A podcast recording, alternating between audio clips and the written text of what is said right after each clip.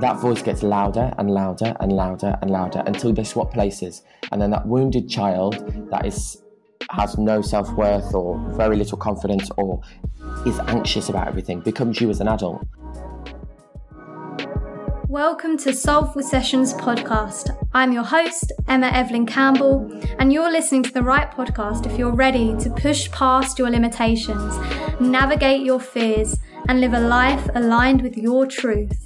I believe we can express our true nature and power when we get to know who we truly are. And this podcast gives you the tools and resources to do exactly that. So join us as myself and guests share our soul's truth so that you can feel safe to share yours. Don't forget to head to the show notes to get even more involved with the community. Now, let's get on with our episode for today. You're providing that space for those young people and even adults as well to step into who they are and actually embody that. And I, and that's what I love about you know what you do and why I wanted to have you on the show. And so I'd love you to kind of give a little introduction about you know who is Cameron, what does Cameron Who do, is and, Cameron? There's a question. and, a, and a nice nice little a nice little understanding of your journey into into starting what you have. So, my, I'm Cameron. Um, I'm originally from the UK. I moved to Valencia about two years ago. Before that, I was a professional dancer, choreographer, working in London and the West End and on cruise ships. And then something didn't feel right anymore. It didn't fit. It didn't. So I moved here with my partner, who is Spanish, and opened a school. I opened one class. It's not. It wasn't a school when I opened. It was one class, and it was really for me to connect with people. It was for me to. I was lonely in this new city. I didn't know anyone. I was trying to work out if I wasn't choreographer Cameron or dancer Cameron, who was I? Because I'd been Cameron the dancer my whole life since I was little. I was always, oh, that's Cameron who dances. There was nothing else about me. That's what my story was. That was my, and moving here, I had to, and was really difficult. I had six, eight months of questioning everything. Had I made the right choice? Would it have been easier to stay as Cameron the dancer, even though I wasn't, didn't make me happy anymore? Had I missed out something? Was I missing out? Who was I? Did I have anything to give the world? If I wasn't a dancer, did I have anything to give? Mm. So I opened a class to try and meet some people and hopefully work that out, surrounded by some new friends. And it grew and grew and grew. And well, COVID happened, and I took lockdown as a chance to. I filmed over 110 videos, two a day, one for little kids, one for adults, Mm, love Um, that. for no other purpose than honestly keeping myself sane. And it gave me a purpose. It gave me a, a reason to get up, do something. Other people needed me. It didn't matter to me if I got one view or a thousand. For in my brain, people needed me, which made me therefore feel like I was doing something. And lockdown finished here because lockdown was quite strict here in Valencia. It was, it was Mm, quite I remember seeing extreme. it on the news. I didn't leave a house. I didn't leave my house for three months. Like I just didn't go out. So, and then I carried on and I grew and I added children's classes and we added more adult classes and and I now teach I think seventeen classes a week from baby six month old Mm. to in eighty two. My main thing is I didn't want to be a dance school. I didn't want to be the typical you come in, do your exams, point nice point feet. I, I'm not about that. I wanted to create a space where I could be as silly as I am. I could be as stupid and as tell my bad jokes and just be completely me without having to hide it, and therefore allowing everyone else to feel they could do the same. So at the beginning of every adult class, I say the same thing. No one cares. If you're going left and I'm going right, no one cares. It doesn't matter. For me, if you're having fun, I'm good. I don't need you to be perfect. We're not open on Broadway tomorrow, you know? We're in the park dancing around. It's Totally. And how do you find that, you know, people respond to that when you give them this space to be themselves and not just themselves, but the silliness that they have, that aspect, because we all have it within inside us. Sometimes we can't find it. So how do people, and children as well, how do people respond when you give them that space? When they first, whenever I get a new, often people will message to say, I, I would like to start, but there's always a but. Mm. And then they list their negative qualities, basically.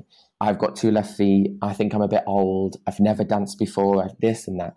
And my response is always the same. Well, you can start now, turn up. The great thing about all my classes is everyone's a level playing field, whether you're a professional dancer or not. And when they come and they see me there with maracas or a bubble machine or whatever prop I've decided to use that day, immediately they you see in their eyes they just go, "I'm safe here," mm. because whatever ha- I do, he's gonna match my stupidness, if not more, because he's already being silly. So everyone's attention is on on him. So I can be as stupid and as free as I want because no one's looking at me. And it's amazing to watch, especially the little ones. Mm. You know, when they they come and they they daren't speak or they hide behind their mum for the whole lesson, and now they come six months later and they they help the new girl who's really scared, and they'll say, "No, come with me, and this is fun," and and they're just there and present and kind of in love with themselves because they know they're a bit shy, but they don't have to be shy in that in that 45 minutes. Whatever they do, silly, or whatever they do that is not normal, mm. society would want us all to stand straight and be very boring. They know it's safe because I've probably got a flamingo on my head, or and that's what. And I love that's why I love, and I think I I'm a big big advocate. And we mentioned this before about just playing, just be stupid, just throw a water bomb at someone, or stick a wig on and take it. Like just be ridiculous. Life's far more fun, far more. And why do you feel that that's something that's so important for us to instill in these young people, particularly? Because obviously, like we said, it's not traditionally seen as society as a way to live when you're older. So why is it so important that we install these kind of characteristics and this mindset in people from such a young age for yourself? Like, why do you feel like that is your mission? For me, because I, uh, there was a time I've I've always been a child. I've always been a child. I've always found the wonder in in anything, and I'll always play. I've always been the same since I was I was little. I could turn a, a pencil into a wand or a sheet into a New York Fashion Week. It's always been the same, and I lost it. I was in a relationship where he basically told me every day, "You're a child and you should grow up," mm. and I lost the ability to play, and in losing that, I also lost myself. I didn't. I was this little. I was that little inner child, just lost in the world. So, in him trying to get rid of the child in me, he actually got rid of the adult, mm. and all, all I was left with this was this kind of wounded inner child that all the insecurity came back out. Whereas by playing, I was almost, I suppose, working through those childhood things by playing. You know, I was, I had an, a, the most amazing childhood, but I was bullied horrendously mm. for being a male dancer, and I it took years before I realised the effect. And so there's big chunks of my childhood that that's all I can remember. All I can remember is being followed around school or shouted at, or and that's when I lost. I lost being a child. So now I think, well, I'm going to use every minute I can to be a kid again if I pass some swings, I jump on them. And if we can teach kids that, they don't get grown up to be adults who are sad or unable to express themselves or because play is just another way to express yourself you know it's just another way of getting out if i'm angry or i'm sad i'll paint something or i'll draw something or i'll be a ch- i'll go back to being a child and it's never good the drawing or the painting is never good it's just about getting as much mess as possible mm. and working it out. And I think if if adults played, you wouldn't meet those adults that are so serious. They're oh, so yeah. stressed about everything. Mm. The anxiety and the stress and the I need to do this and I have to be perfect at this and no, because the the best thing about life is the imperfect for me. I love that. And so in a way from what you're saying about about how this play brings out this inner child, particularly for adults. Obviously, we've spoken about how this is so important for, for young people, but also for adults and brings out this inner child. In a sense, through this play, we're, we're healing as well as being able to express. Absolutely. And I think that's really important. I think if you speak to every adult I speak to who is has low self esteem or low self worth or crippling anxiety or I, most of them you pinpoint it to a point in their childhood. They'll mm-hmm. say, This started when this happened and I was eight or I was seven or I was six. and they just think, oh, it happened as a child, and they, they detach themselves. Almost like they get to 18 and detach. Everything that happened before 18 didn't happen because I'm a different person now. Well, you're not. Mm. That that experience made you the person you are stood here. So you can only run away from it for so long before the child runs way quicker and it'll catch you. And so if if you know that your little inner child is a little bit wounded, take some time. Have a chat with him. I chat with mine all the time. It's called Jerome. I have a chat with him because um, he's the same person that tells me I'm not good enough. Mm. You know, he's that inner voice for me, that inner voice in my brain that says, "No one's going to like this class. No one's going to want to come. No one wants to listen." I had it just before filming this. What have you got to say, Cameron? That is at all interesting to anyone to listen to? That's my inner child talking, saying, believing that because that's what he was told for so long. Mm. And then I have to say, "Thank you, Jerome. I appreciate you coming. I appreciate your opinion, but it's not needed now. See you later." But at some point, I'll have to go back and go, okay, well, let, let's have a chat now. Mm.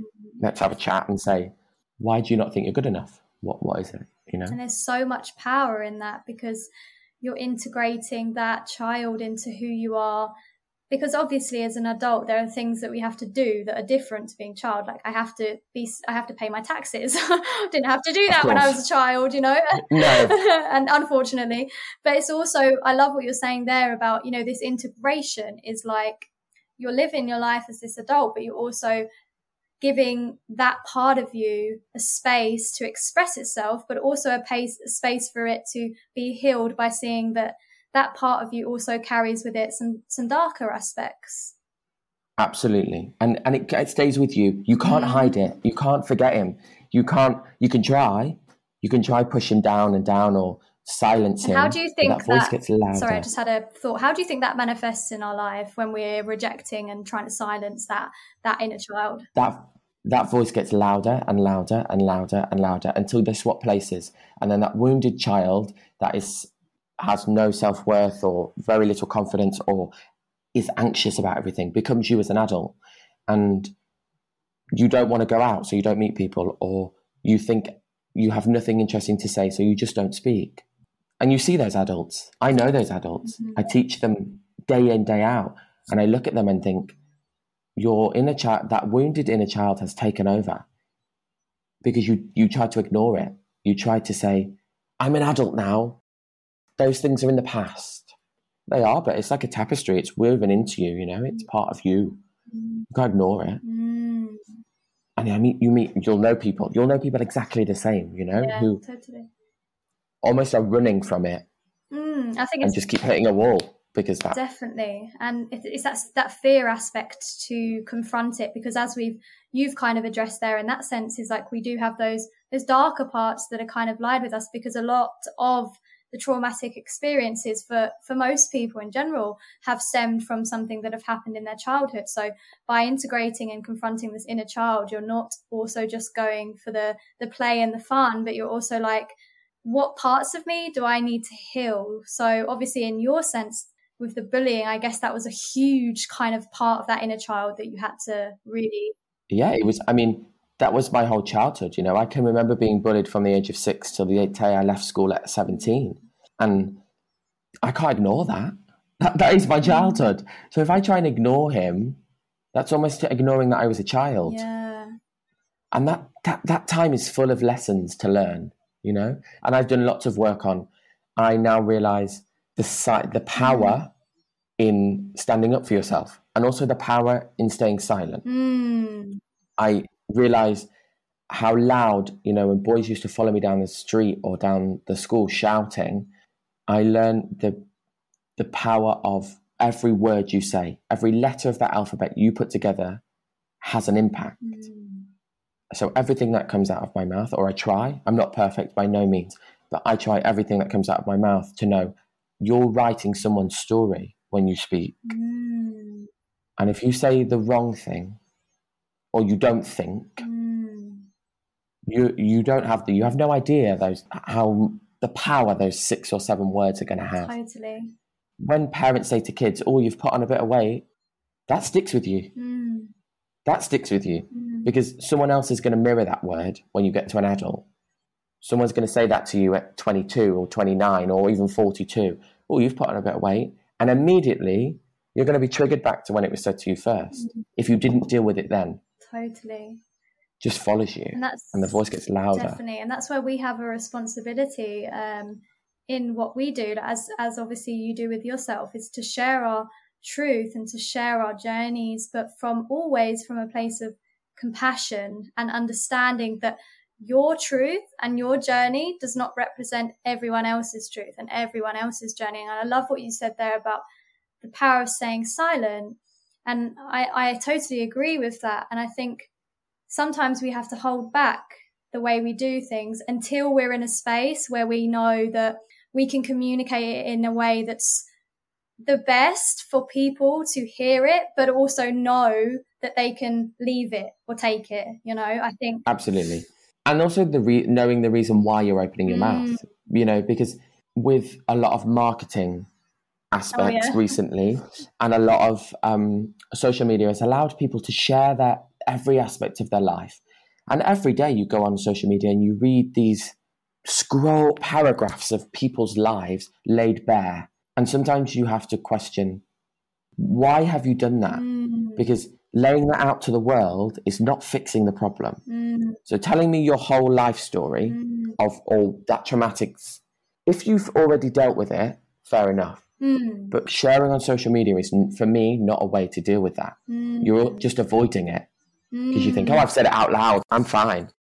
And a lot of people do that, and a lot of, and you can see the trauma in the communication. Yeah. I think there's there's a lot of people I very much value and I, I love the concept of sharing your truth because that's what I do Absolutely. on my podcast. Exactly. And I'm the same. and I think there is so much value in that. And I think there's so much value in sharing your story, but we get caught up in sharing your story and sharing your truth and your experiences from a place of ego rather than from a place of how does my voice right here now access people to encourage them to come forward about things or to talk about things. I think, and that's why, you know, for example, like you said on social media, you might see someone's caption and they've just put it all there, but have they at the beginning of that caption, have they said, you know, this can trigger you. You don't have to read this. You don't have to engage with this. You know, this is different to what your truth might be. And that's the way I've always tried to communicate. And I think what you're saying there is really important as well, because with what you're doing, you obviously interact with lots of young people, lots of older people, and you have to have a responsibility for the things that you say. Everything and, that comes out of my mouth. Because mm, sharing and solving are not the same thing. Totally. And totally. We are almost daily, I see those things being thinking, oh, if I share this with the world, then I'm going to mm. solve that problem. Totally. No, you've just written it out. Mm. One one Instagram post or one Facebook message or even one podcast episode. That's not solving it. That's sharing it. You have to then go back in and go, okay, I'm now going to dismantle this letter by letter and work out how I go forward or how I fix mm. that, you know. Mm. Definitely. And there's a lot of push in marketing streams at the minute to be authentic. For me, mm. the word authentic is often used in the wrong way. Mm. It's in mm. every marketing ploy I've, I've, seen over the last this little word, and it's always in little abbreviate, little mark, um, speech mark things like speech marks, authentic. Yeah. Because the reality is, eighty percent of people who are authentically sharing are not sharing authentically, and they're sharing because they almost are shouting, "Someone help! Solve this problem for me!" Because I don't want to. Mm. But that's not authentic for me, I strongly believe that isn't authentic. Authentic is is sort of doing all that problem yourself, and then and then, like you say, packaging it a way that is accessible for others Definitely. to start their journeys in in solving. Mm, exactly, that's so powerful. I love that because I see that in what you're doing because you're talking about these concepts, but you're kind of you're talking about them from a way that's like I've experienced this and I'm going to speak through my experience, but also I'm not going to tie the way I speak to that experience. You're not going to put yourself in someone else's journey, for example, but you're going to share to encourage people to do the do the same. Because me being bullied would not would, has not had the same impact on me or my story. It's not the same as if you were bullied as a child. So why should mm. I believe that your journey is the same? Because it isn't. No one's journey is the same. If everyone's journey is on the same, we're all on a very boring road going nowhere. You know. Definitely. And I always say everyone has their own little jewel to share. It's like their journey, and Mm. some people take time to solve that and find it. And sometimes you have to really dig. Like it's it's Oh, been yeah. hidden way down deep, Oh yeah. and it takes years. It's not it's not an Instagram post. It's not going to take you five minutes to write a caption and find the perfect picture to solve that issue. No, it's, it's not going to happen. I really wish it would. I really wish solving people's traumas and and problems would be that simple. It's not our job though. No. It's not our job to do that. It's our job to create the space for people to feel like they can take those steps to start healing. It's that's our job. Our job is not to heal the traumas for them. Exactly. And I think that gets very, like you said, very Very confused. because you think by sharing your story, I'm going to solve other people's.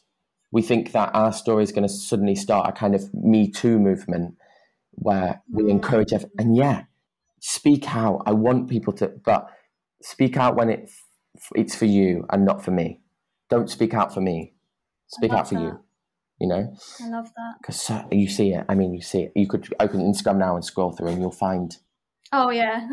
I mean, being on Instagram in that space, you see it a lot and it's also I guess the same for you. It's, you know, sometimes you because we're not perfect and at times we might try to create something with the right intentions and actually look back on it. So have you ever had those moments where maybe you tried to do something with the right intentions and you've looked back and been like, oh, maybe it didn't come across exactly as kind of I'd, imag- I'd imagined it to in the right way? I, I not so much. I mean, I didn't when I first opened Baila con Cameron. I was very. I was a bit like I was listening to your uh, one of your podcasts earlier. I was very, and you kind of said the same. I did. I just wanted to hide behind that title. I didn't need people to Mm. know who Cameron was. I was just this Mm. person at the front. I didn't. You didn't need to know about my life. You don't need to know about anything about me. And what I soon realized is, if I want other people to feel safe and share their lives with me, they have to know something about mine. And that took a while. That didn't happen overnight. That with me feeling comfortable with my community, as much as you can be a head of a community, but it doesn't mean they feel comfortable with you. But you also have to build trust the other way. You know, Definitely. it's not just all, oh, I have this community, so I'm going to share because they trust me. I have to trust them with that as well. Mm. But every post I write, I spend hours because I want to get every Yeah. word correct. I want to make sure that Mm. I'm telling my story without telling other people that their theirs are not wrong, though theirs are not right because their story doesn't match mine. You know, you read Mm. people who have been through horrendous traumas, and you kind of think, well, that just that's I had something similar, but that, that's not my story. So, like I used to, as a kid, used to read bullying. You on the news, a kid had killed himself, or because of bullying, and I used to think, well, obviously, I'm not being bullied because I don't feel that way because that the media is telling me if you're bullied that much, this is what it looks like. Or if you're bullied, it means you have to be kicked and punched and stuck in a bin. Or, well, the reality is 95% of bullying is not that. Powerful. Powerful. It's the kid the other side of the room hmm in your ear laughing at you. Sometimes it's as simple as walking into a room and everyone laughs. Mm. And that's so powerful what you've said because there in that you have just literally summed up how everyone's journeys and everyone's experience of these different traumatic events in their life is so unique and we so can unique. we can our voice is for the people who need to hear that journey and that voice to give them a space to kind of have that so in your sense what you've just said there is you've probably someone who's listening to this now and thinking oh actually you know my coworker always sits there you know gossiping about me and probably thought oh nothing of it they're just you know it's just office staff We're adults, bullying doesn't happen. exactly Well, wrong. it does. and you've just given that space now by sharing that to say someone now to think about that in a different perspective and actually help them. or even adults who didn't realize they were bullied as kids because it was just Mm. it wasn't a punch it was just someone telling them and it only lasted lasted for a month until they moved on. You were bullied, and you will be left with something. Mm.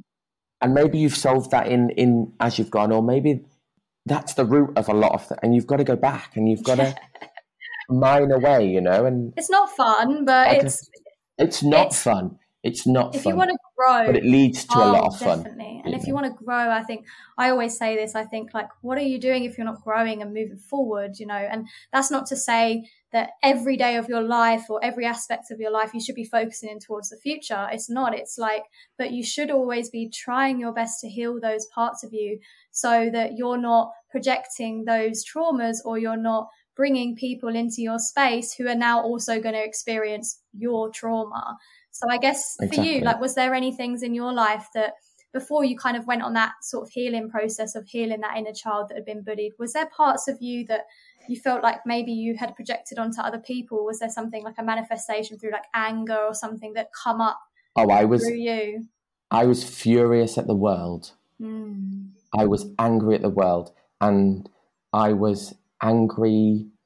I did a contract. I did Mamma Mia for a year, and I and before that, I'd the year before going was I'd broken up with my partner who had, had left me pretty much a shell of a human being. That was quite and in in respect, he brought up a lot that I hadn't dealt with, and being a 21 year old 23 year old kid in london i thought oh i just it, all i need to do is go meet some new people or go on a date or or you know and it, get a new job and and i thought i'd fixed it. I was on top of the world. I opened a show in the west end. I was i was in, tou- in my brain i was untouchable. Mm. and then I flew out to Miami to join the cast of Mamma Mia, and I was confronted by some pe- by people who had qualities either I wish I'd had, or people that I kn- had affected me had. So I was suddenly surrounded by that cast was full, twenty three people full of my greatest fears of people. It was full of I had never I've never been popular in school. I was never one and all of a sudden I was almost in a little clique. And in being in that little clique, without realizing it, we alienate, alienated everyone else. Mm. So all of a sudden I was the bully. I thought it was suddenly okay to Ooh. have a nickname for people or Whoa. and in, and it wasn't malicious in my No. brain, but that doesn't stop it being.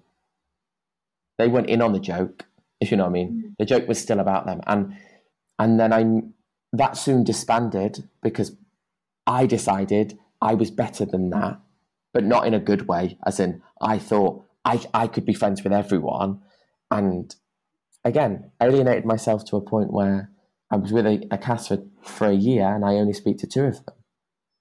And I am not one, I, I don't deal well with people people's BS. I don't deal well with it. I, I- people, I, will call you out on it. But I was calling out people on, on things that weren't my issue. So I just looked like an idiot. I wasn't being, I was just being angry. You know, I was angry at the world. And it took me two years later to realize that. I just thought I was in it at the end of the time. I just thought I had a cast of people who were idiots who just didn't get me. Who I felt bullied again all of a sudden. And I'm not saying I there was I was bullied on that contract by by another person who was very similar to my ex, who brought back a lot of that as well. It was a continual fight for a year of battling new and old me and trying to keep them apart, trying to keep them as two separate people. Mm. And it wasn't till a year, two years later that I realized they're the same person. So you can't split yourself in half and be two different people. Mm-mm. You can be one big mess of a human being with both old and new, and that's okay. You be a big mess until you can build itself back up. But you can't split yourself in half. No. And I spent a year trying to do that, trying to be a certain person for certain people and a certain person for some other people. And in doing that, you lose.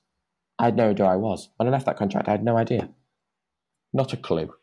I was just wandering, really. And I'd not become a particularly nice person for it.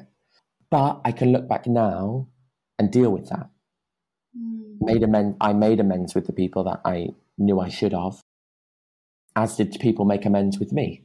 You know, people messaged me and said, "Hey, I was out of what I should. We didn't get off very well, and and we shouldn't. It shouldn't have been like that. We should have both been adults to have sorted it out." But absolutely, and there are times now, you know, it creeps in. Jerome, oh yeah, Jerome talks all the time, chatting. You know, when I opened, every time I get a new student, and then they don't come back the next week, and that could be as simple as they've got an appointment, or they've got, or it just wasn't for them. I suddenly decide that I'm a bad teacher, and therefore they don't like me, and I. Why does everyone else like me? Maybe they're just staying because there's nothing else better.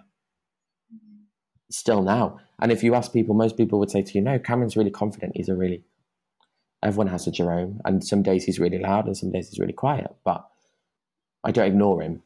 That's when danger mm. happens. oh, yeah. And that's when you ignore it, that's when it really starts manifesting in your reality and you start to see the, the chaos that that disturbance within you is creating because you're kind of looking for outside things to sort that out when realistically it's about you, yourself yeah. and going within. And like you said having that conversation with that inner child that is speaking to you in that way and asking why. What is your problem jerome? Why why what is the actual issue here? Let's have a chat you know? And I, I mean i i must sound crazy sometimes because i have that conversation out loud. I don't have it in my head i often sit and go jerome what is your issue why are you why are you playing today? What's wrong?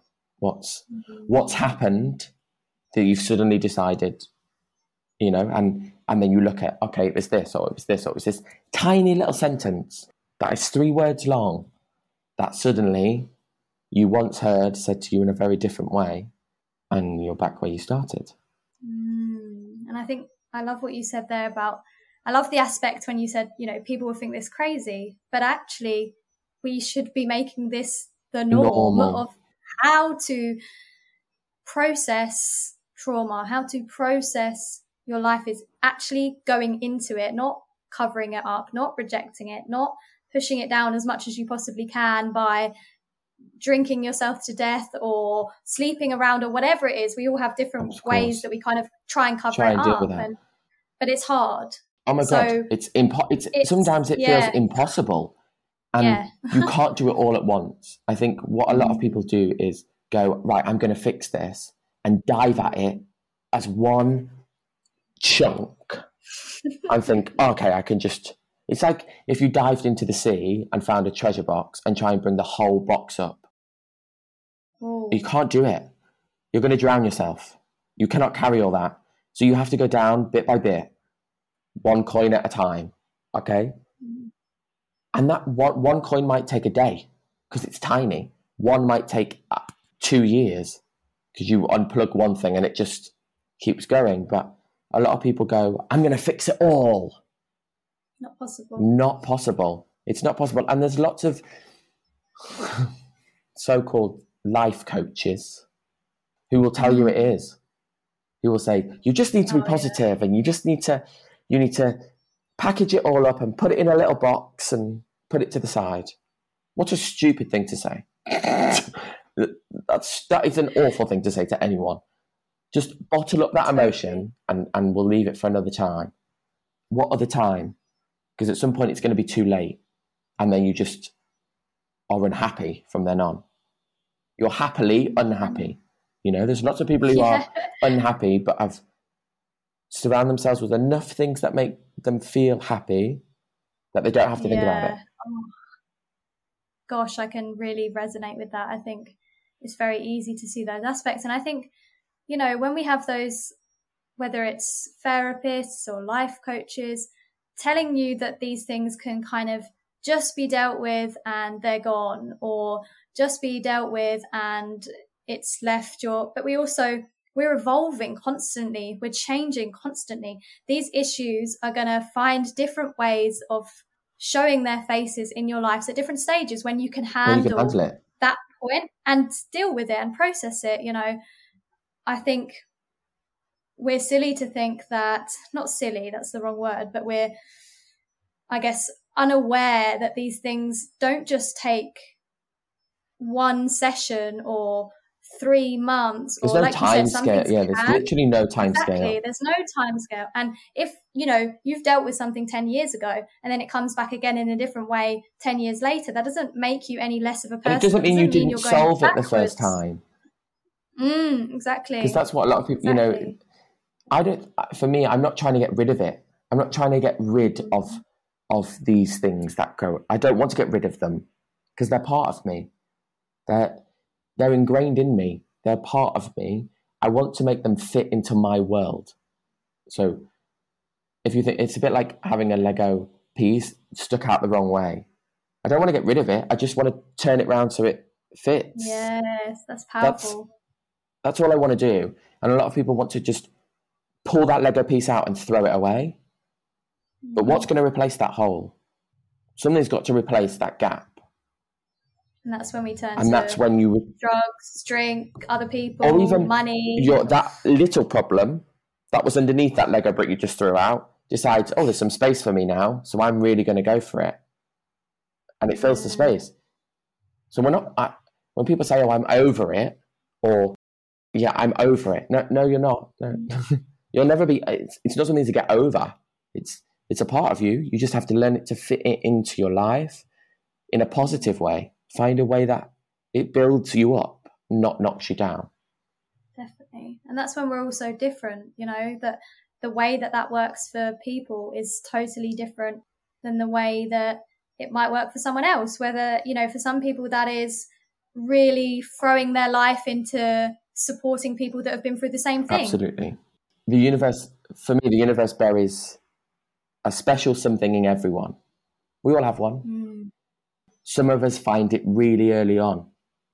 Some of us never find it because it's hidden by too many other things, you know. And I, it's my biggest mantra in life. That it's actually a quote by uh, a woman called Elizabeth Gilbert. She wrote "Eat, Pray, Love," and she wrote another book called Big Magic. And in it, she talks about creative living, not as so much as you don't have to be a creative. You don't need to be a painter or a writer or a. It's just living creatively to find and share that jewel that you have. You know, some people's jewels are fixing, are helping others. Some people's jewels are, for me, mine is teaching. Mine is allowing people to be silly. It's allowing that to happen. Some people's, my sister's, is is looking after people. That's what she's born to do. She, you sit with her and immediately you feel calmer. It's just people have these little, and you know the people, they're the people you see on the street who are just they have a glint in their eye and they they found it and they're solid and they almost float. You can tell those people, even if you never know, you've never met them and they walk past you on the street. They're those people that you kind of are drawn to. You kind of look at them and go, "Whoa, there's so much power in you, but I don't, I don't know why. I don't know what it is, and you will never know, never will, because it's not your jewel to find. It's theirs, and they found it. And that's why I love about working with children, is allowing them to explore to find it. You know, exploring. And the scary thing about finding your jewel is, sometimes it's not what you think it's going to be. Oh yeah. You thought it and it was- evolves Yeah, well. you thought your jewel was going to be that you wanted to be a doctor. You've wanted to be a doctor your whole entire life, and you finally finish university, and you think that's your jewel, and all of a sudden you go to an art class, and you realize, hang on a minute, Mm, something feels right here that doesn't feel right there, mm, and you speak to loads of adults. For me, a lot, a lot. I speak to a lot of adults now. It's like going to a dance class. You know, at at fifty two, you're not going to be the next Broadway star, but something lights you up in that room that you don't get from your nine to five job. So what is it? mm. Why why is that? Should you have looked for that jewel a bit further on and realized, God, I could have been doing this for years. Mm. Could have been living this beautifully powerful kind of explorative life years ago. Could I have been doing that? Mm. And the answer is probably yes. definitely and that's when we allow society other people whatever it may be on our external realities to form a filter in front of our eyes and make us look outside of ourselves rather than inside of ourselves and like you said, that jewel that everybody has, which is unique to you, is not anywhere in the world. Somewhere in the world might bring it out of you, but it's Absolutely. not in the world. It's trusting yourself. And when you follow that part of you, I guess that's when you really can find it. You can find it and it, and it, and you can shine it off and suddenly without showing you get a glint in your eye and you for some people it's as simple as falling in love you know? There are some people's whose jewel is so is sharing love. They've got so much inside of them that they need to share it. And you see those couples that they both have that glint because that's what it was for them. Mm-hmm. it's not always work related you know? It's not always and nor am i saying if you're unhappy in your job you're in the wrong job and you should go and change everything in your life to find this magical jewel. Um, I'm just saying, be fearless in, be courageous in trying to find it. Mm, be curious. And be curious. Be curious. Do I have one? Ooh, I don't know. Maybe I do. Maybe maybe you've had it all along and you didn't realize that was your superpower. You know, maybe it's hidden. Maybe that inner child that you've not quite solved his issue and holding it on very tightly. And once you deal with that, he's going to open his hands and go, Here you go, see you all along. And when we find that, how do we have the courage to express that? Do you think? Uh, I love that you use the word courage because most people would say almost not have fear. But for me, we said this, we've mentioned this before. Living fearlessly is not possible. Mm. You will die. living fearlessly, you will die. Fear is fear is a drive in a way. Fear is a drive. It, it's, it's yeah. a, I like to see it as a, a, an excitement. The adrenaline of fear gets me excited now. You yes. know, you can't live fearless because fear is what stops you. Conventional fear is what stops you getting in the shark-infested water or walking down a dark, dodgy street at night.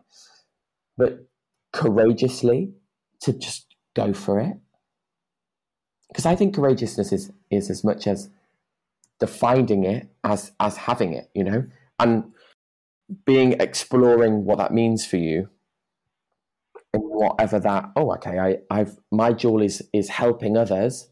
How am I doing that in my life?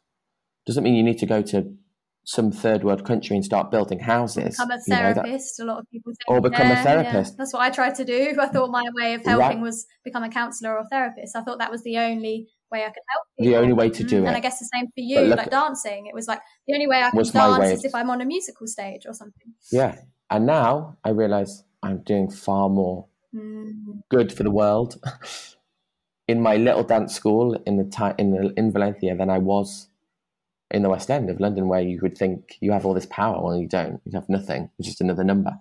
And I think if you find your jewel and it feels right, the universe will just push you mm. by itself. You know, the universe will just give you a little pat on the back and go, off you go. You found it. It's now your time to fly. Mm. You don't have to do anything. Oh, I love that. You won't have to do anything because sometimes the, the thought of having to do things, or literally, as you said it, what what do you have to then do to be courageous? Well, you don't have to do anything. Mm, I like that because for me, courageous is not a verb. It's not a doing. It's a it's a thing. It's a being, eh? It's a being. It's not a you have to be this to do this. You don't have to do anything. Once you find it, it's like a jigsaw. You like Bejeweled, the game when you give yeah. it and you match them. For me, in my brain, that's a bit like that. When you get them all at that end where they all just explode, That's what it's like Definitely. in my brain. And that's, I guess, when you click everything. Totally. And I guess it's a learning process of trying different ways of expressing it, you know, because like you said, we have a, we have this jewel. And I guess in your sense, it was through dance and what you wanted to achieve through dance, but there could have been millions of ways that you expressed that. So it's kind of what ways can you best express that and what way is best aligned with who you are? Because, you know, for example, if you're someone who wants to, you know, help people, there's so many different ways you can express that. You could become a doctor, you could become um, a therapist, but there's all these other ways that we don't even consider because we think, you know, like I guess that in your position, there's that imposter syndrome can come in and be like, you know, like you said when you came on this podcast, who am I to be here or what, what am I here to share? But then you don't realize the power of your own voice because you are still helping people through that, through your experience, through what you do, um, and, you know, expressing what your jewel is in a way that is right for you. So, and and you you summed it up perfectly there with it aligned to you. Mm. Do you know how many people tell me on a day to day basis you'd have been a wonderful primary school teacher? Maybe I would have, but that's not where I wanted to use my jewel. That's not where I wanted to share it. it didn't. That's not aligned with who I wanted to be. Um, and I mean, I get that at least three or four times a week. I can imagine. I can. I mean, you'd have been especially when you work with uh, with uh, young people. But the the great thing about you is that you express it in a way that is like. I mean, I like to use the word authentic in this sense, but it's authentically aligned with who you are because absolutely each have our own expression of what is authentically right for us. We're not authentic is not just being yourself. Authentic is what you are and who you are at a deeper level and everyone's unique in that expression of that. So i love the way that you choose to express that because i think it's so important to follow your dreams or your jewel in whatever way suits you. Whatever suits you and feels good for you mm. because jewels are you know jewels are it's what you do with it that matters. It's not so much what it is it's how you choose to do it and and how that affects you and how that fits with you. Yeah, I could have done lots of things with mine, but I found the thing that fits me. You found the thing that fits you perfectly. You wanted to help others, and you found a perfect way to do that that's aligned with you mm. and what you really wanted to do. Not just you took help others and became a therapist. Cracked, you know, you know, like cracked it open and, and mm. thought, okay, I could have been, I could be a therapist, and that, that would be great, but that's not my, like you just said, the mm. voice I want to use is is not a therapist's voice. Mm. It's not the voice I wanted to use was not a primary school teacher's voice. It was mm. getting dressed up in stupid wigs and filming stupid reels. I love that. I feel like that sometimes. All my bloody all over the shop reels. But that's but it's a process. It's a process of learning. And it makes it. That. Do you know what? It makes it um, accessible to people who. Mm. So, I will openly say that for me, when you first put out for these podcast things, then you you mentioned the word spirituality, and I I said to my partner, I would love to do this podcast, but I don't see myself as as spiritual in spiritual. in this sense exactly in the sense of what society would tell me mm. spirituality is. But then I thought, actually, just because I don't, you know, society would would paint this picture of hippies wearing long baggy pants and and talking about chakras and crystals and charging up the moon and all that kind of stuff. But and absolutely is that one oh yeah aspect it all has it. a space it all has a it and it all has, has a, a, time and a place and it all has um, power in its own way if used if used right and what i love right about way. what i love about soulful bod and everything you do is that it's accessible it's mm. it's put in a way that is accessible to those people who don't see themselves as as spiritual, but actually they are. Like you say, everyone is. Everyone, everyone is. Everyone believes in something, whether that's God or a universe, mm. or or actually believing that there's nothing. You're still believing. Yep, that's spiritual that's practice, a... and I think like I love what you said there, and I really appreciate you saying that because that's kind of what what I want to, people to feel like, and I think you know, being spiritual does not mean that you have to believe in something. Believing in spirituality is believing in the depth that you have within inside yourself. Um, whether I like, I choose to express that as my connection to the universe and the things that I believe happen to me in my life, but that's not everyone's story. And spirituality is living as who you are, knowing who you are, and like you said through what we've been discussing, knowing as well that that traumatic side of you as well and understanding those root parts of you. And spirit being spiritual is embodying that in whatever you choose to do. If you're a tax person, if all you do all the rest of your life is you want to pay your taxes and that's your dream, do it in a spiritual way. Do it in a way that is, you know, mindful. Do it in a way that is actually helping the people that you want to impact. So that is what being spiritual is. And we're all spiritual beings. And okay, my way of looking at it is souls and all of this, but your way of looking at it can be completely different. But spiritual is we are all spiritual. There's no denying that. There's no exactly, and it's mm. the same thing as we said earlier. You know, it's every it's the same. You can tell a story a thousand and one ways. So you know, there's only six stories in the world according to life. I don't know where. There's only six actual category of story. They're the same story. All stories you read, every play, every musical, every book you read, are based on the same six stories, mm-hmm. and they just change. So you're reading the same. It's maybe the same story, but they're different pages. They're different characters, and mm. it's the same spirituality as it is anything else. You know, just sharing your part of the story is okay. You don't need to share everyone's part of the story or expect everyone else to know understand your part of the story. No, so, we should never. Because it, no one's gonna, and also we should never be so egotistical to think anyone would want to hear uh, until they're ready. You know, mm, mm. that's an odd thing to say, but no, I completely agree with you. I completely. That's an ego when people share their story with with the world, say spirituality or, or even dance, as I share my story as fact, that's ego. It is a hundred percent, and I think that's not you sh- being real or authentic. That's an ego. And I think that's where knowing yourself helps you understand that part of you. Like I've got in my past, if I had started this any earlier than I did, then it would be based on ego because my way of living my traumas was to control my life, label myself and explain, expect everyone else to live in a way that was based on my trauma, basically. Exactly. And I, so, you know, and I guess it was probably the same for you when you were going through your kind of this anger stage of, you know, not wanting, thinking that you were kind of better than other people. You were living in that expression of your trauma, not the expression of your true nature. Absolutely. I wasn't myself. I was living in a way what in a way I was I was living how I wanted other people to to feel. Mm.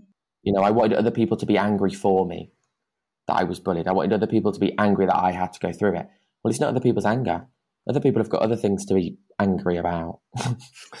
they don't and I often say to people, other people's opinion of you is none of your business. Totally. And I think it's the same when you want to share. It's none of your business what that person thinks of that. Mm. It's none of your business that that person doesn't feel the same. It's not your business. Mm. You share yours, great for you. You share your story. Mm. But don't be selfish or egotistical enough to believe that everyone else has the same story or by you sharing it, you're helping them. Because mm. when you share your story, you're helping you. Definitely. And, and there's no shame in that. No, there is no shame in that. I love that. And I think it also has the aspect i think we we mix up this kind of helping with solving and like like you said earlier when it's it's not about that it's about like creating space for people to that which is what you do you know you create a space for people to express themselves and be silly. That is your superpower, and I, and that is your way of expressing your joy. And that is what is powerful. You're not there going, right, I'm going to tell you how you can change your life by doing X, Y, and Z. You're just saying, come here, express it, do it, live it, you know, try this way out and what the benefit you know obviously you, you go into yeah. you can explain what the benefits are of trying that out but you give that space and that is your that is what is powerful is creating a space you know. I like to see a lot in this community where people are like my purpose is to awaken humanity. Okay i, I understand what you're saying. I understand the ability of we need to shift our perspective but your job is not to awaken humanity. Your job is to create the space for people to find that power within themselves to do themselves Hundred percent. You know, mm. sharing and like we said, sharing and solving are two different mm. things. And How we started this conversation with saying you can't change the whole world. You cannot change the world. You can, but you can affect your tiny circle. You know, and you can, like you said, I create a space where people can come. I do not. I never say to them, "Here is a place for you to heal your traumas. Here is a place for you to." Speak to your inner child. Here is a place what I say to them is, come and shimmy, is what I say. That's it. I love that. And that's because that's all they need to know.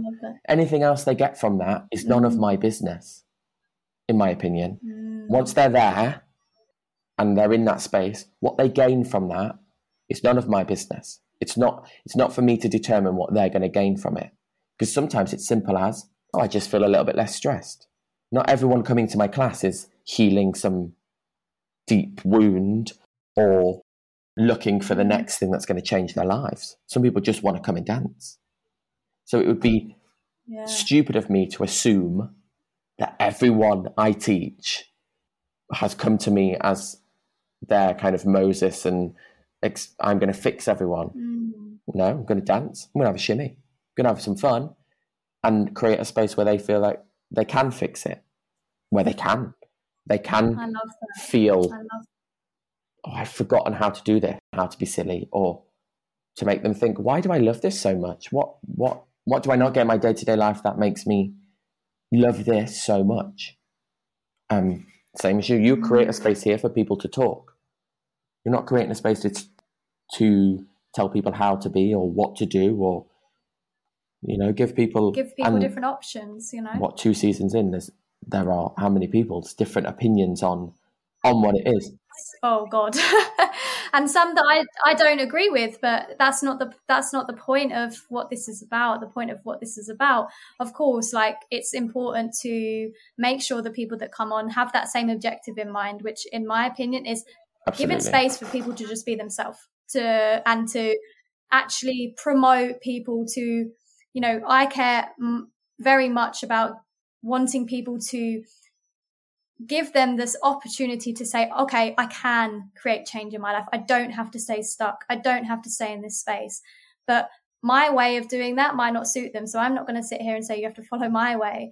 You ha- that's why this space is for people. That's why i wanted you. you on because i love your way of doing it and i think your way of doing it is so powerful. And i think you know when you said at the beginning about you know the spiritual you know spiritual spirituality like i never want to put myself in that box of just having you know and i do have a lot of spiritual coaches and yoga instructors but that's not just what this podcast is about but there's so much insight in those people but there's insight from people that day day. are just living their lives and creating businesses from the from the heart which is what you're doing and I, you can see that so much in how you express you're creating from the heart and the soul space or what i like to see as the soul space you know you're you're embodying the energy of you, what you want people to feel when they come to you.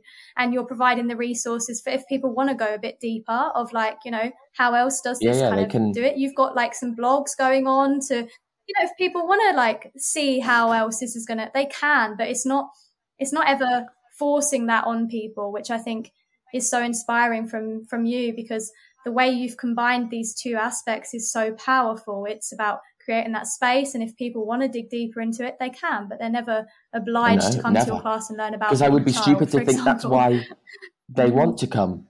You know, Mm. 95% of them are not Mm. coming to heal themselves, they're coming to Totally, dance.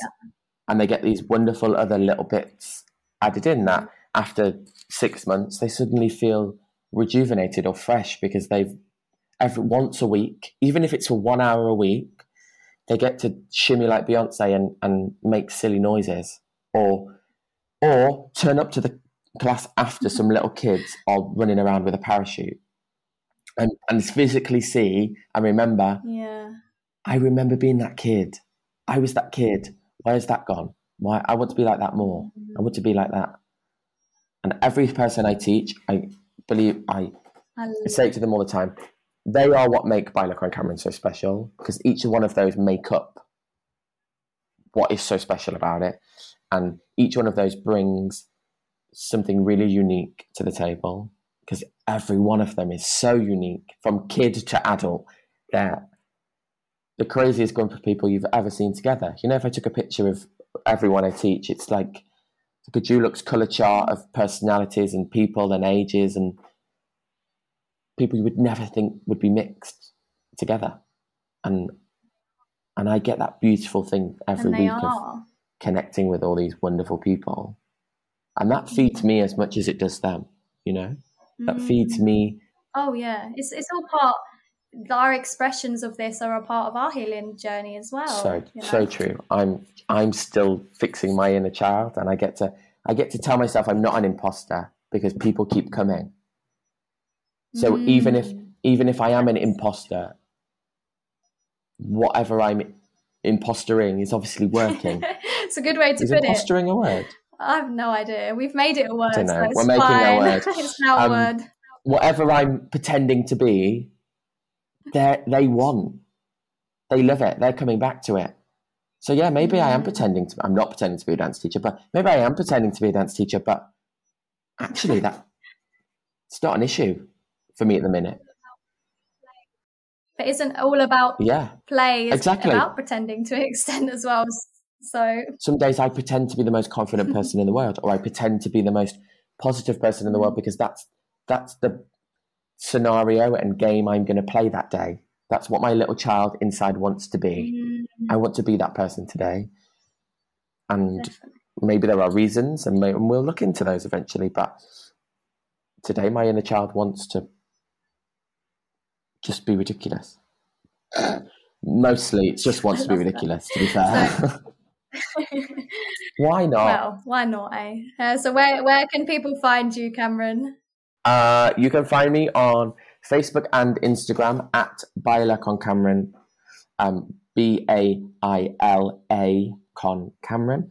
Um, on Facebook and Instagram. We also on our website www.bailaconcameron.com where we've got our blog about some of these other stuff. There's a really cool article about inner child and mm, I like that. I and those kind of things. And if you are in Valencia, come and shimmy with me. Come I think and, I definitely will have to. Come and be ridiculous. come and be ridiculous for an hour. That that is my one thing that I need to. Uh, it's it's for me. It's more like tapping into my feminine more than my masculine, and my masculine is very work oh. forward. Whoa. Yeah, yeah. Where sometimes I have to. I've started doing Zumba for the past uh, two months, and that's been really great for it. So I, my disco fit class is very similar so I'm to Zumba. Have to come, uh, I'm oh my god, you have to! oh my god, definitely will. Um, so all of those uh, links will be in the show notes. So definitely check out Cameron's stuff because he is got. As you can probably tell from this episode, he's such an incredible energy, which uh, has an absolutely beautiful voice in this space and a needed voice in this space because even though as we said earlier about you know coming onto this podcast and thinking you know what is spirituality you are spiritual and what you're doing is spiritual spiritual is about embodying what you are embodying so thank you for for sharing that and what thank you do you. Thank you for and having we, me. We, just finished up with one final episode that we ask all of our guests, uh, and that's to share a message from your soul. So that could be something that someone needs to hear right now. I'm going to do my quote because it's genuinely what is written. I think, Jen, if you split me open, is written. And the quote is The universe buries strange jewels in all of us and then stands by to watch if we can find them. Love that. And it's so powerful. And I think it really sums up this episode as well. Absolutely. Thank you so much for coming on. It's been such a pleasure Thank having you. you. Thank you for having me. It's been amazing. Thank you. See you later. And that's a wrap from today's episode. Thank you so much for joining us, and I hope you feel even more inspired to share your soul and live a limitless life. Don't forget to like, subscribe, and share if you love this episode, and head to the show notes to find out how you can get even more involved with the community. I'll see you next time for another soulful episode. See you later!